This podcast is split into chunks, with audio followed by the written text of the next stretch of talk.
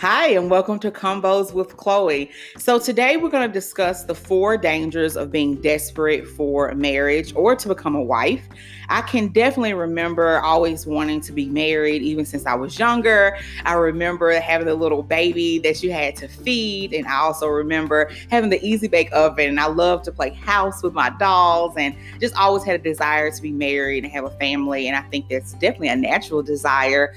Uh, but somewhere along the lines, though, I definitely think that that desire turned into more of desperation. And I wanted to do a segment where you are able to actually stop and think about has my desire become more of an obsession and desperation? And am I doing actions that fit the script of somebody who is actually desperate for marriage? And so I'm hoping in this segment that you're not only seeing the dangers of being desperate, but also opening your eyes up to maybe why you're actually desperate for this and how to have a healthy balance for your desire for marriage. I'll be back with you in just a second.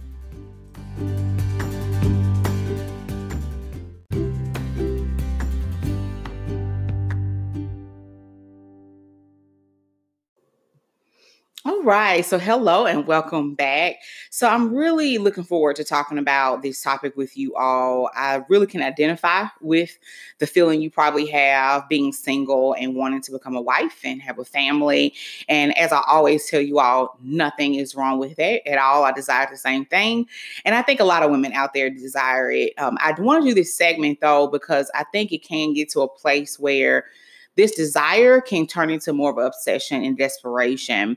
And I just wanted to do this to make sure that you are aware of what things look like desperation when it comes to one marriage, some maybe mistakes that have been made um, on my end, and possibly even people that you know, and how to have a healthy balance with this desire. Uh, once again, it's nothing wrong with you desiring to be married, but really anything in our lives that we desire, if it becomes more of us obsessing about it, idolizing it, willing to do anything and everything without using wisdom or discernment, then that's when it's become more of a desperation to get out of a situation or an obsession. Before I even start, though, I think the good way for you to really see what it means to be desperate for marriage is I'm real big on definitions. so, uh, from the Webster's Dictionary, it actually says that desperate is the feeling showing or involving a hopeless sense that a situation is so bad as to be impossible to deal with, or tried in despair, or when everything else has failed, having little hope of success. So, the part I wanted to focus on was the fact of how it says, in a bad situation that's impossible to deal with, feeling hopeless, and having little hope of success.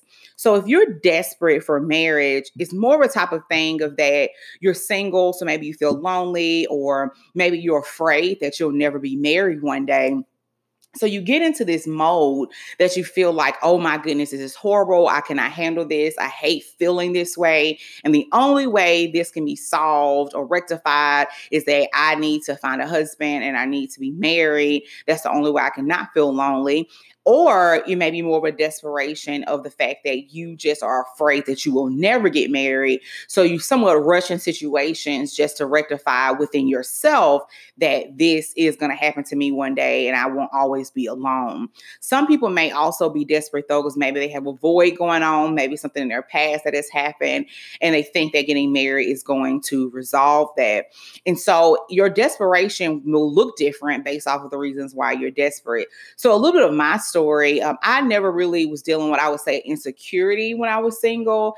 I think that I just was so stuck on wanting to be a wife and wanting to be a mother and wanting that relationship and connection with somebody in that way that anytime a guy would come around and we would date and I liked him, I would jump into relationships. I've talked about that before because I was so excited and ready to possibly get to the fact of that, oh, I can become a wife and I can possibly become a mother.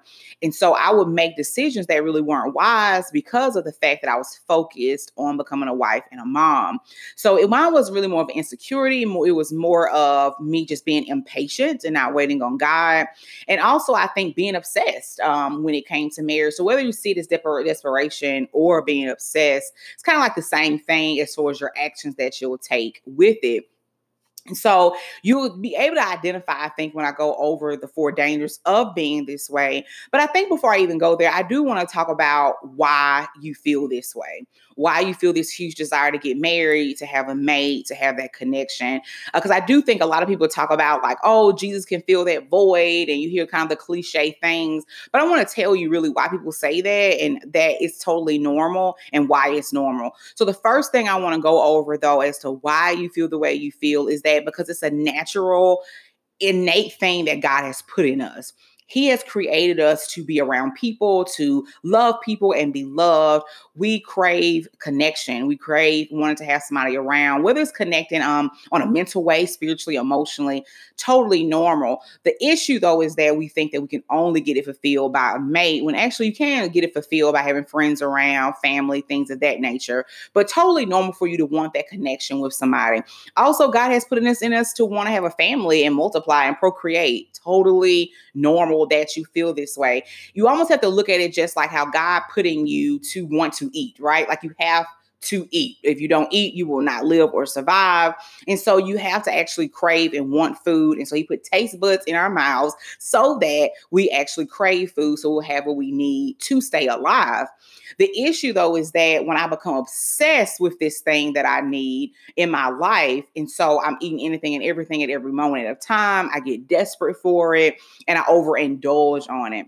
Now, the thing is though, that's different about food, maybe, and a mate is that having a mate is supplemental and beneficial, but it's not incremental. Okay. You will not die if you do not get married. You will not die if you do not become a mother. You will die, however, if you do not eat. And so it's a difference in level of maybe some of the things that God has put in us to want to desire for that. However, he does see it as a blessing and something that's beneficial. And he says that two are better than one. So it is a good thing, but it is a natural, innate thing God has placed in you and you want to procreate totally normal. Another thing, though, I want to go over is that if you actually look in Genesis, I believe it is Genesis 3:16. In this passage, this is around when God comes in and he realizes that Adam and Eve have sinned. And so, since they have sinned, God comes down and he ends up finding them. And he ends up basically cursing the man and he curses the woman and he curses the enemy. But the section that I'm going to focus on is on Genesis 3:16. And he says, To the woman, he said, I will make your pains in childbearing very severe. With painful, painful labor, you will give birth to children. Your desire will be for your husband, and he will rule over you. So I want to focus on the part of your desire will be for your husband. Now, I do want to put out there we have Jesus Christ. By the blood of Jesus, every type of curse or anything of that nature has been taken off of us because of Jesus Christ. However, anytime we operate in the flesh, though, and we forget that we have Christ, we tend to operate more in the flesh mode, which is that desire to want for a husband. What you will notice, even when you get married, you have this different level of desire for your husband that your husband may have for you. Now, they love you, they do love you just the same, maybe in different ways because they're a man, but you do have this desire. You always want to please your husband, you always want him to love you, and you're constantly looking for that love from your mate. And that's what happens even when you're single, you're kind of looking for that from a man. The issue though is that when you focus on that man as if that's the only way you can get love and affection and completeness, is what happens is that you do become an idolized marriage. You start to idolize the man. So then you end up always going for that but what you have to realize is that God actually deposited this yearning for Him, for God. When I say Him, I mean God. He put a yearning in us for God, hoping that we would come out and we would seek Him. You can actually find this in Acts 17, 25 through 28. So he wants us to actually seek him to fill that void. But when we go into the flesh mode, we think that, oh, I have to go towards marriage and a man to feel that. And so that's when the misplacement of this desire kind of jumps in the way. And so you have to make sure to not do that because if you don't work on it now, this is what will happen. So let's say if you really think that by you being married and having a husband is going to fill all of these voids and insecurities, you will get married and you will actually put a strain on your husband because you still are seeking all of that from him. And you will realize as soon as you get married that yes, it is a love there and it's great and it's amazing, but it sacrifices too. And you will realize I still don't feel complete. I still feel like something is missing because what you're missing is that intimacy and love with God. And until you're complete in Him, you will always desire a mate in marriage, really kind of in a desperation, obsession mode, because you think it's going to feel something that a man can never feel. That was something God put in you that only He can feel. And when you go to a man for that, you will always be dissatisfied every single time. And so these are the reasons you probably are feeling this way. Once again, desire is natural. It only is an issue if it comes really out as misplaced and you're forgetting really where the true fulfillment comes from. A man is there to complement you, not complete you. Just remember that. So beyond just as far as the wise, these are the dangers, I would say, will happen if you do not learn how to balance this desire. Okay. If you do not know how to go to God with this desire, trust Him with the desire, and get to a place of like, you know what, Lord, whether I was married or not, you're still God. I still love you, God. I still have you. And it really is all you need. Okay. I mean, honestly, truly, having a mate is awesome. I love being married. I know at the same time that I wouldn't necessarily die though if I never gotten married before. That is not going to really affect as far as what God has called you to do, unless, of course, you being married and have a family is part of your calling. Love my husband. Don't know what I would do without him. However, if I had to, and if the Lord really just had called me to do that and not live with him, I would have to just trust that and be sufficient in that with God. But I don't want you to think that when these things happen that you're going to be totally fulfilled. You truly will only get that in Christ. But the dangers that you will possibly go through if you do not get a balance with this is number 1, discernment will be totally dismissed when you're dating. What this looks like is that one, you will not ask God what he thinks about this mate. You don't really care because you're just so excited to possibly have the opportunity to marry somebody, to get a ring, to have a wedding, to have a family. You will not only totally dismiss asking God, you also won't ask people that you know will tell you the truth about this guy, who will give you wisdom about this guy. I mean, really think about it. A lot of times when we're doing things that we know that we shouldn't do, it's certain people you will not ask about it because you know they're going to tell you, why are you doing this? And you know this person isn't good for you, but you don't want to hear the truth, right? You just want to stay the course because it looks like you're about to finally get the desire that you've always always wanted in your life.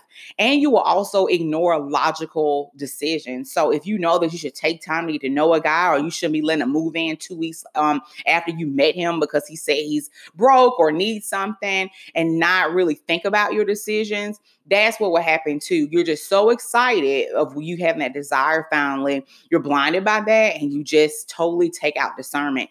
Discernment is really, really important when you are dating. I've brought up before um, when I was dating my husband, I was really nervous because I had been married before very quickly, and I'll get to that in a second.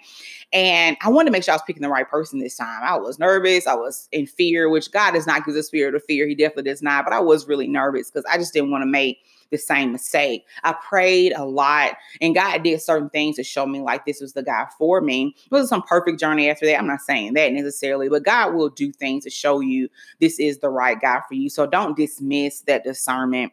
The second thing you will do is that you will ignore red flags you'll either a start seeing things that are showing you like hey this is a problem. Hey this is something he needs to work on. Hey, this is dangerous, you will either see those red flag, red flags, excuse me, and either make excuses for it. So maybe um, he can never keep a job, and you're like, oh well, you know, he's gone through a lot, and you know, his mom died when he was younger, and you know, he doesn't have a degree, and you know, they just are racist towards him. You'll just make all these excuses for this guy, even though you can tell this is obviously a pattern that he has. Or you may just ignore the red flags entirely and just focus on what you're getting from the relationship. Or you'll have the mindset of, oh well, maybe it'll get better when we get married, and you know, we just need to get married and things get better. Ladies, oh my goodness, do not do that. What you see right now in front of you is what you will see when you get married to. And it actually gets harder with marriage because you're in oneness with this person. You're right there with him, and what they do affects you, and vice versa.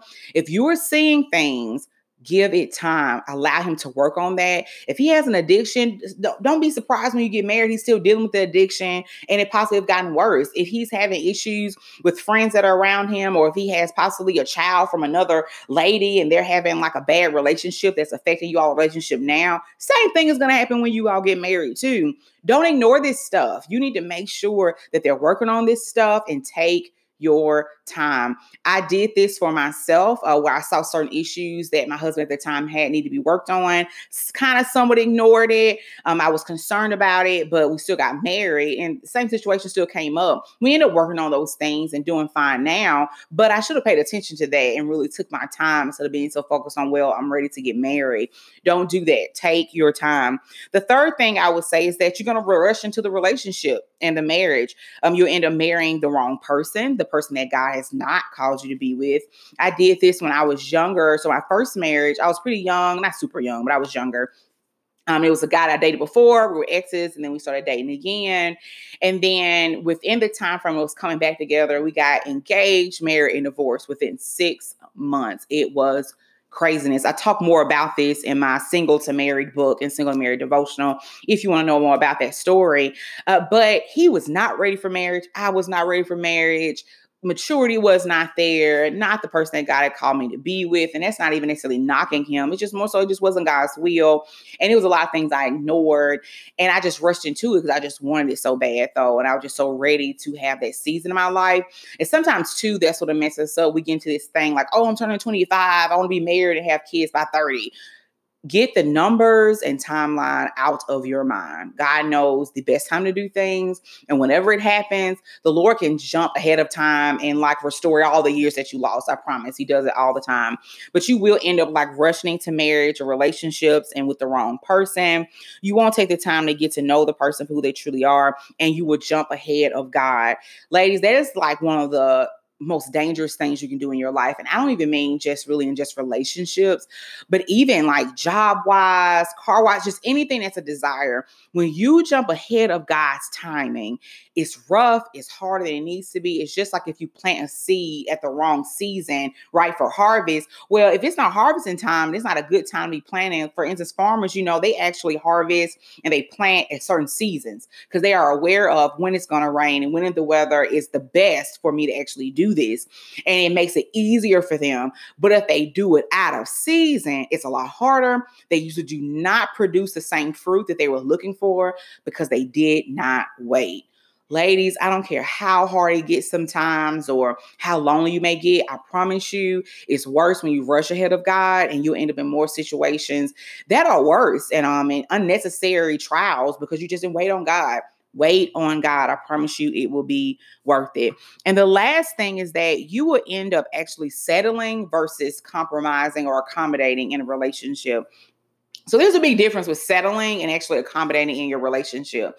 When you meet somebody, yes, they're going to be imperfect. And so it's going to be things that you're going to have to realize like, oh, he doesn't, he's not everything on my 20 thing list that I have and don't expect that. Nobody's going to be every little thing that you have in your mind. And so you may say like, oh, he doesn't have this, but he has this. And I'm okay with that. Now, of course, you need to make sure they have the incremental things like a relationship with God and, you know, whatever else you prefer within them, but definitely for sure the relationship with God. But let's say though that that you do accommodate that, you do compromise with some things. Now, settling though is a whole nother story. Settling is you really prefer somebody who is saved, and you should want somebody who's saved because it's going to affect you all's marriage and your household, all of that.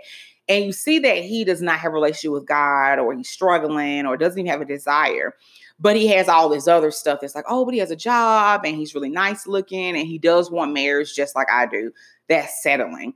Uh, I really would prefer somebody who is educated or maybe wants the same lifestyle that I desire. Oh, but you know, he was able to still get that loan so I can have a ring and we're gonna have a wedding and he'll be struggling with a job, but we can at least live together and I'll have a family and be a wife. That's settling ask yourself, you know, like, okay, is this me settling for something or am I just accommodating or compromising the situation? But when you're rushing and you're desperate, you will settle just so you can have what you think you have in your mind that you desire. You don't want to do that because uh, those things will come up later and you'll be pretty angry that you did that. So, as I brought up before, it's totally okay that you desire marriage, totally okay that you're asking God for it, but you want to ensure that you're not doing any of these things to where it's becoming idolization basically and you're idolizing wanting marriage and being obsessed and desperate for it have a balance and that's really with everything in your life you need to make sure that you have a balance so that you're not jumping ahead of god so that you're using discernment when it comes to dating, so that you won't ignore red flags, so you won't rush into relationships, and so that you won't settle, and more so only just accommodate or compromise. Something that I really feel like um, to wrap up this session, I was actually reading a um, what do you call it? One of those Bible plans, and they had you actually reading out of Proverbs 31 the whole scripture on there, the whole passage, excuse me, on that. And it's a really a uh, good little Bible plan on there. But towards the end of it, it discussed like different things that you know you need to do to be a Proverbs 31 woman, and it can be actually pretty intimidating when you see all the things that this woman does. Um, I mean, we always remember it's not about that; it's about you having the heart for God, and you'll naturally start actually attaining some of those traits. But at the end of it, it really wraps up really well how God sees you and what God desires for you. And so it comes from grit and virtue with Proverbs 31 uh, scripture of the Bible plan. But it said at the end of it, you may find it discouraging to compare yourself to a woman with such noble characteristics. Don't be. The most important trait of the virtuous woman is her unwavering relationship with God, not her job title, not her marital status or social clout. Yes, she is called to be amazing and to do amazing things, to be strong and courageous, to be loving and generous, to be confident and full of wisdom. But above all else, she is called to have an intimate relationship with Christ. That is what you are called to have out of everything. Whatever calling God has in your life, whatever marital status you end up having one day, the ultimate thing that you are called to do is have an intimate relationship with Christ and to love others as yourself and bring others to Christ. That is the main thing that you should be going towards, being concerned with. And when you get focused on anything else with that, that's when we really get misplaced with our desires and what God has called us to do. If you want any other information on this, I actually have a YouTube video on this that goes over the dangers of being focused on the future husband. So I would definitely check that out as well. I really hope this helped you and open your eyes to your thing, um, excuse me, into your desire. And I hope that it has helped you to realize, you know, maybe I need to stop and sit back and make sure that I have a balance with the desire and that I'm not idolizing it and putting it over what God desires for me. As always, if you want any any other information or resources, you can go to my site at chloemgooden.com. Also, if you would like to leave a review, I would love that to hear from you about the podcast, or you can always leave a voice message as well through Anchor. Until next time, I hope you have a great day and God bless. As always, if you would like more information in your dating and Christian life, you can go to chloemgooden.com for more books, resources, blogs, podcasts, and YouTube videos. And you can also go there if you would like to contact me with a question or a comment. Hope you have a great day and God bless.